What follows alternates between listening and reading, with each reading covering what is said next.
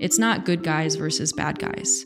Uh, it starts off with a sort of white lie of, you know, overpromising and and and not delivering. The potential of someone dying because you didn't come forward, you didn't say something. Uh, everything else seems to kind of melt away. If you've been following the Theranos saga at all, and it's been hard to miss lately, you know that Erika Cheung and Tyler Shultz were the two main whistleblowers in that dramatic story of entrepreneurship gone way wrong. Theranos was an example of Silicon Valley's fake it till you make it mentality taken to an extreme. And it was that story, actually, that caught my eye and made me start asking whether we're doing enough to emphasize ethics in our innovation and entrepreneurship curriculum. That's why I'm personally so excited to have a chance to chat with Erika today. It's a great opportunity to think about what people working in a startup can do when they see a venture heading in a drastically wrong direction. And it's also an opportunity for me as an educator to think about how I can better prepare my students to face these issues someday. After we talk about Theranos, we'll fast forward to the new nonprofit that Erika started, which focuses on bringing ethics to the center of tech entrepreneurship.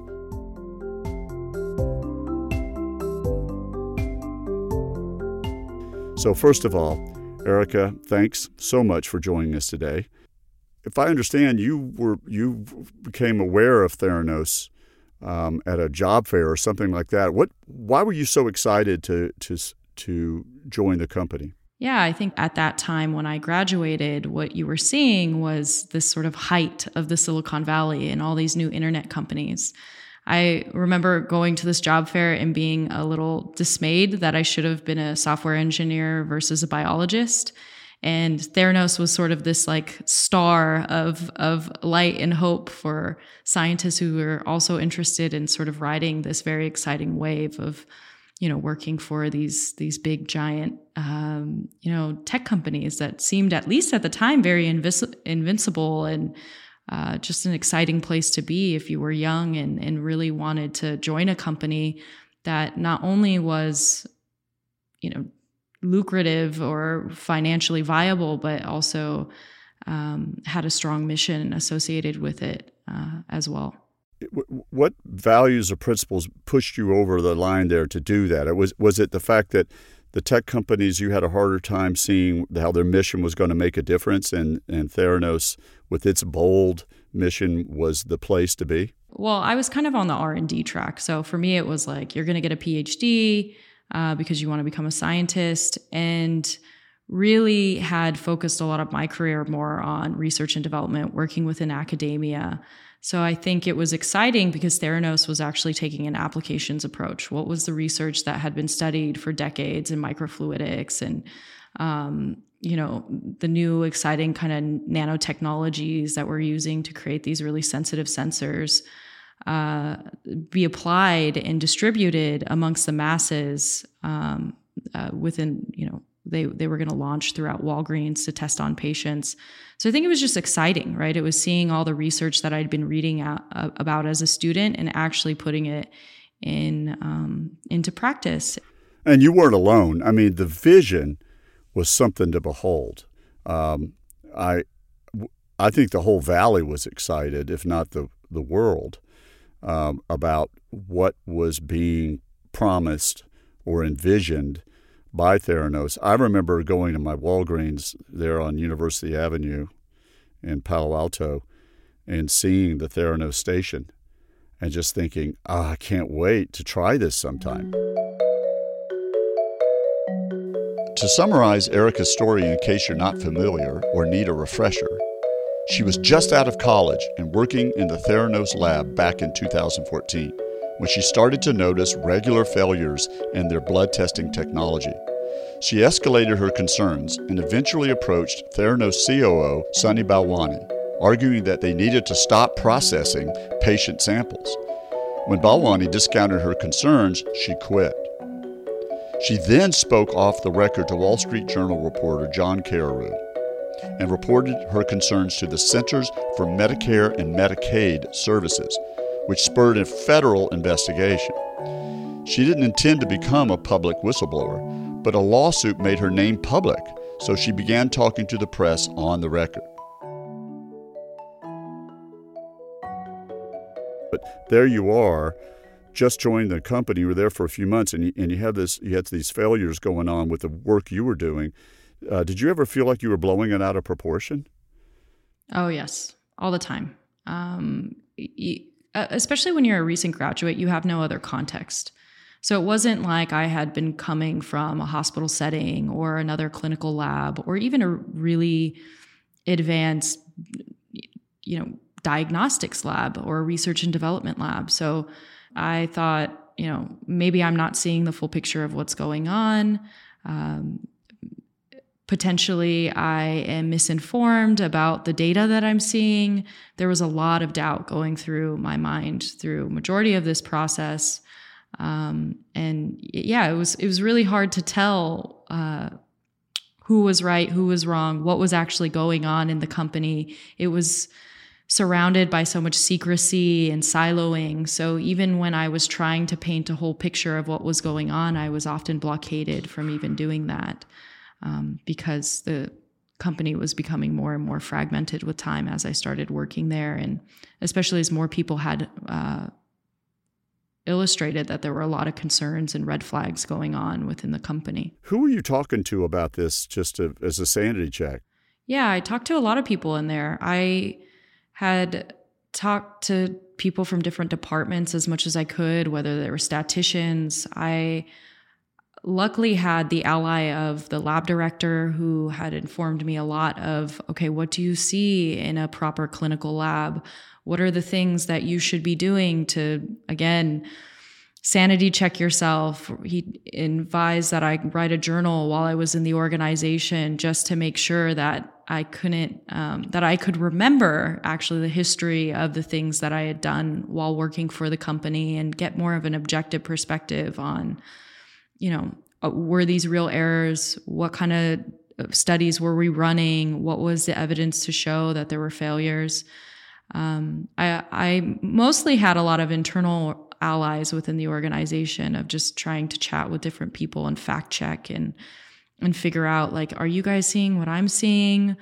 What's kind of going on here? Is this right? Is this wrong? But it, you definitely can feel a little gaslit and like you're the crazy one. Um, while while you're doing this. But I think working initially for the company, I really went in with a sense that maybe you know Sunny and Elizabeth didn't know what was going on, that they didn't see the failures, that the, somehow what we were doing on the ground wasn't getting translated to the upper level management.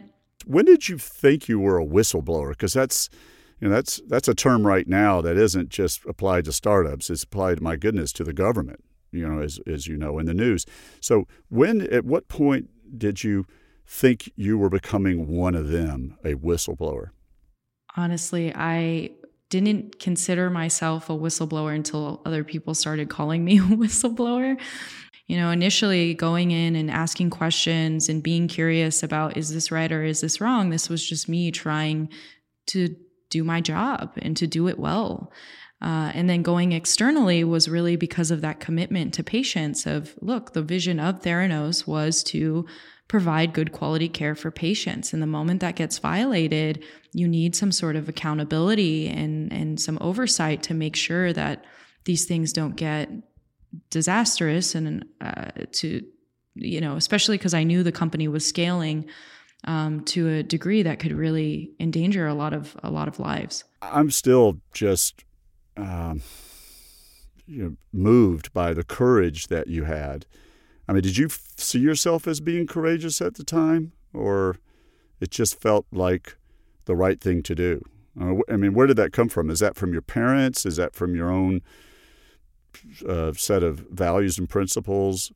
Uh, from college at Berkeley, I'm just I'm just uh, thinking. What what do we tell students like yourself um, to draw upon?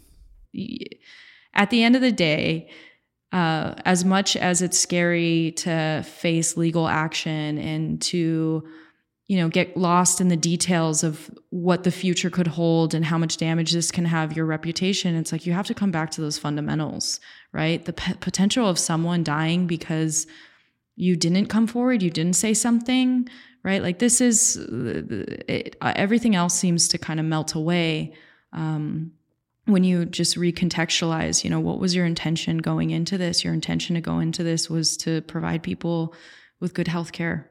Uh, and, you know, I, I, I was lucky enough that I had parents that had a lot of faith, a lot of trust in me. My dad, even when all this stuff was going on and, and lawyers were contacting me, he's like, Erika, you're a smart girl. You'll figure it out. And just had a lot of, of faith and trust in, in my ability to kind of move forward, even if things got, got rough. It takes a lot of courage to be a whistleblower, and Erika's courage is nothing short of inspiring. But whistleblowers only come into play when an organization is already way off course. So, how can we encourage innovators to build ethics into their organizations from the very beginning? That question has been on Erika's mind ever since her experience at Theranos back in 2014, and she recently launched a new nonprofit that's trying to answer it you know, I keep resonating on your comment about patients' lives were at risk. You know, so here we have a situation, and this is probably a good time to start talking about the ethics and entrepreneurship uh, nonprofit that you started. So tell me more about um, ethics and entrepreneurship and why you started that, because that's going to uh, be a great contributor to the uh, change that we so badly need. Yes. After I had worked in the biotechnology industry after Theranos, I had launched, uh, I had helped launch a accelerator program in Asia. So we are doing early stage tech investments. And what I started to realize was um, that when we were educating these startups, we weren't really talking about, you know, okay, when you build your products, what kind of consequence uh, does that have on society? Can you not see, you know, for example, like uh, facial recognition software and telling everyone and telling your investors that you're going to sell the data of these people and everything that they do to potentially health insurance companies or something do you realize that you know this this could have really grave consequences for the people that um, you're intending to serve um, and that there was really a lack of conversation and a lack of education uh, for these entrepreneurs regarding ethics and what are the consequences of the uh, technologies we're building. And then also internally with an organization you know what happens when you have abusive leadership? What happens when you know the intention that you had going into an organization when you go from five people to a thousand how does that get degraded with time? And how do you you know maintain the principles that you set out uh, while the company expands and, and grows. So, really, these questions had prompted us the fact that we saw there was a lack of education, especially from the incubator accelerator space that I was in, to sort of equip these entrepreneurs with these tools, these ideas, this line of questioning, and and the basic frameworks they need to start incorporating ethical thinking and decision making within their businesses was what prompted us to to launch um, to sort of get that conversation going within these various entrepreneurial communities around the world. Yeah, well, this is why I'm encouraging uh, everyone uh, to to have a look at the ethics and entrepreneurship uh, website. But it, it is, I'd still think it's a pretty steep hill to put ethics on the same um, importance level as innovation. I mean, everybody agrees if if a startup isn't innovative, it's game over. And so, yeah, yeah, we we know. So they and there's all kinds of models like product market fit and you know lean startup and um, how, how, to raise capital. There, there's been a, a, lot of resources around that, and we had a hand in that the last 20, 25 years in building those resources for teaching the stuff to any student. But ethics has always been seen as sort of the afterthought or in the back seat. I don't know what uh, analogy to use. Uh, so how do we change that? How can we make that as equal uh, in, in, importance as innovation itself? Yeah, and take a more proactive versus a, a reactive approach, right? How do we encourage and foster ethical culture within an organization? especially in the early stages because that's honestly the it's a bit of an easier uh, easier opportunity in a way to to start off on a good footing and maintain that over time than it is to go into an organization when it's in a crisis usually and and change things. So let, let's let's get out of the sort of aspirations and talk. Is there a specific story you could talk about about a, one of the frameworks or um, situations that uh, you've addressed, you know, with your uh, techniques? I, I talked to a lot of people at Fyre Festival actually, and this is a case, right? It's a digital startup. It doesn't quite have the sort of black and white case of patient lives, but it was a lot of people who spent a lot of money to go to this festival and it sort of blew up in everyone's face. But hearing, you know, just dealing with a founder who was siloing information and they didn't even know sort of certain transactions that were going on, the fact that you know money was being wired to different places documents were being forged. And it's hard when you're an employee because if you're in certain positions your reputation is on the line but you don't even realize what's going on. So we're seeing a lot of cases of sort of rogue founders who do a lot to hide from their employees that um, are in a position where they're lying a lot. Uh, it starts off with a sort of white lie of you know, over promising and and and not delivering in many cases. Um, also, a lot of tech workers that um, are essentially in in positions where they don't know who to turn to.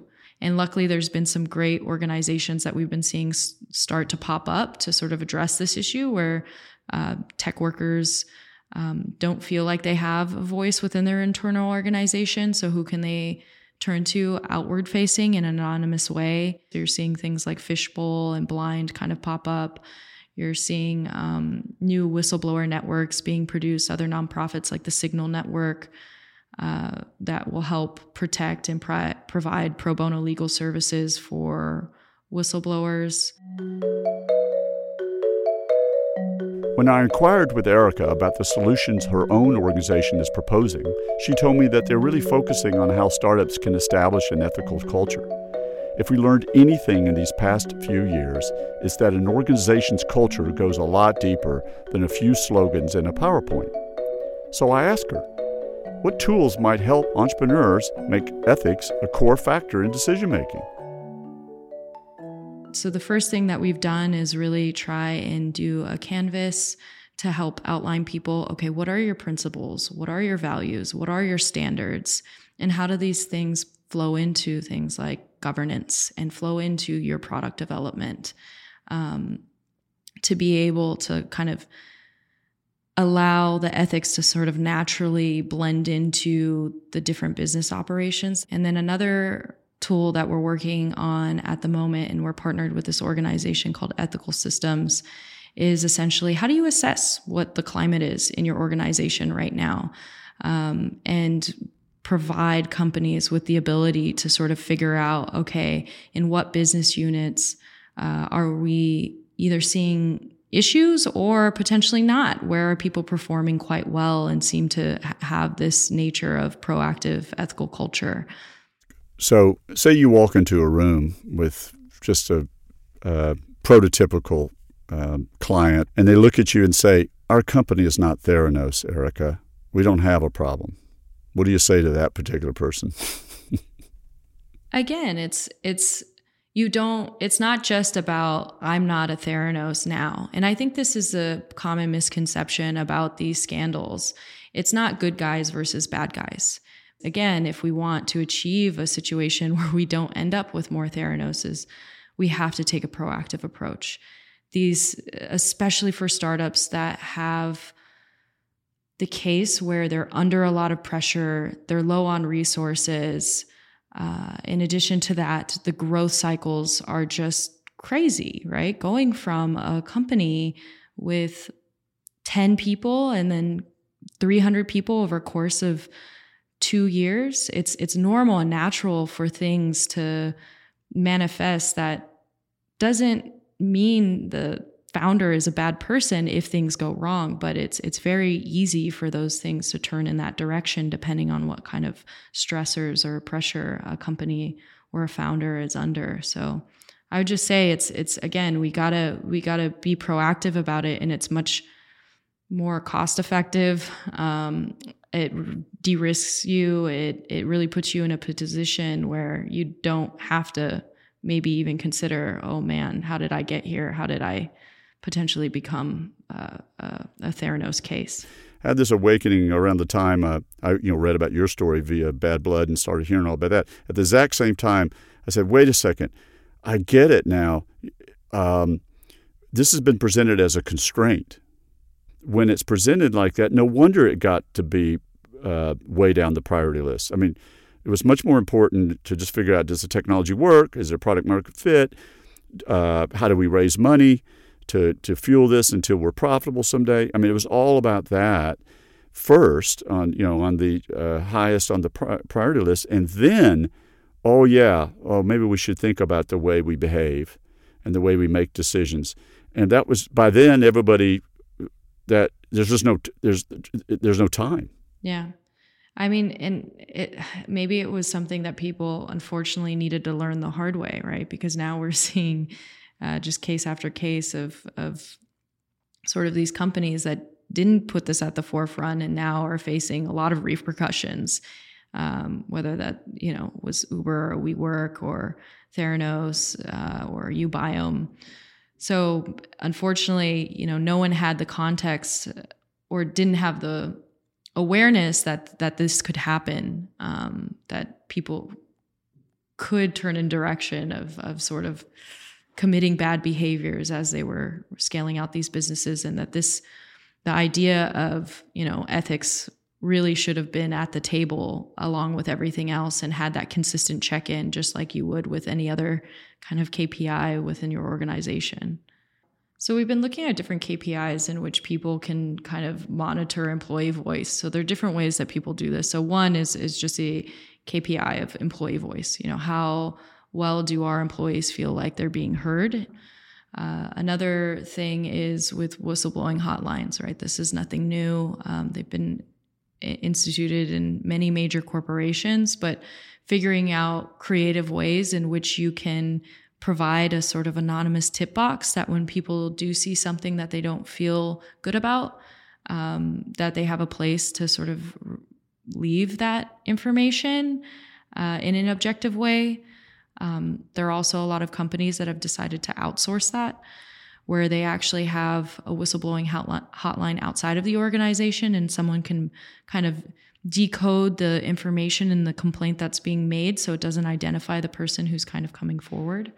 It's tough with a small company because, you know, you're pretty much going to know who's going to have that complaint. So I think the impetus is really creating this sort of speak up culture, having the founder say, if you see a problem, we want you to voice your concern and we want to make sure we create a safe and inclusive environment for people to be able to have a discussion about what's going on and and always inviting kind of the hard conversations.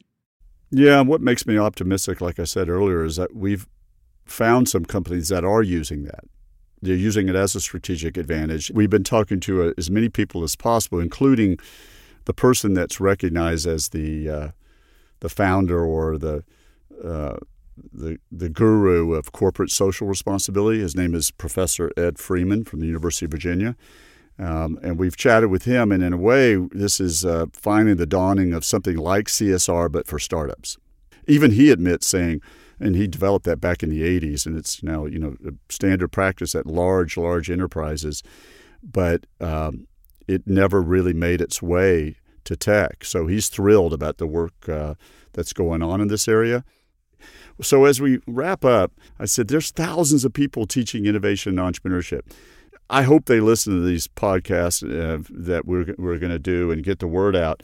Is there something you would like to tell them, these college professors that are teaching this subject?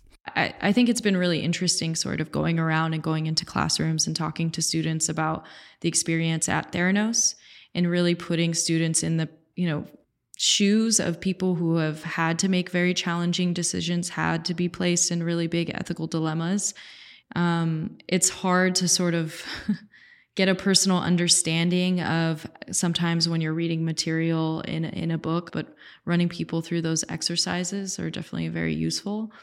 I think it's hard as an educator because really, even in my case with Theranos and sort of facing this ethical dilemma, Uh, there was nothing really that could have prepared me um, for what was going to to follow. So it's it's always hard to say to give advice on that, but starting that at a teacher level is really valuable.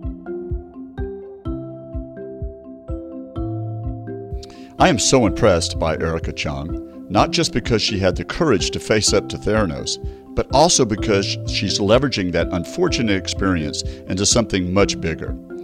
If we're going to tackle the dark side of tech entrepreneurship on a more systemic level, organizations like hers will be invaluable.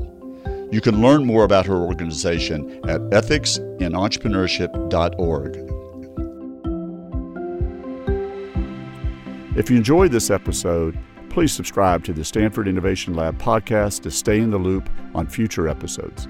And feel free to review us and give us some stars to help us reach more listeners with this conversation about ethical entrepreneurship.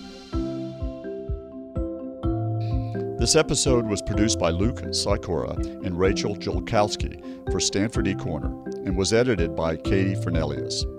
Danielle Stussy is our designer and digital products manager. Our growth marketing specialist is Nora Kata, and I'm Tom Byers. Thanks for listening.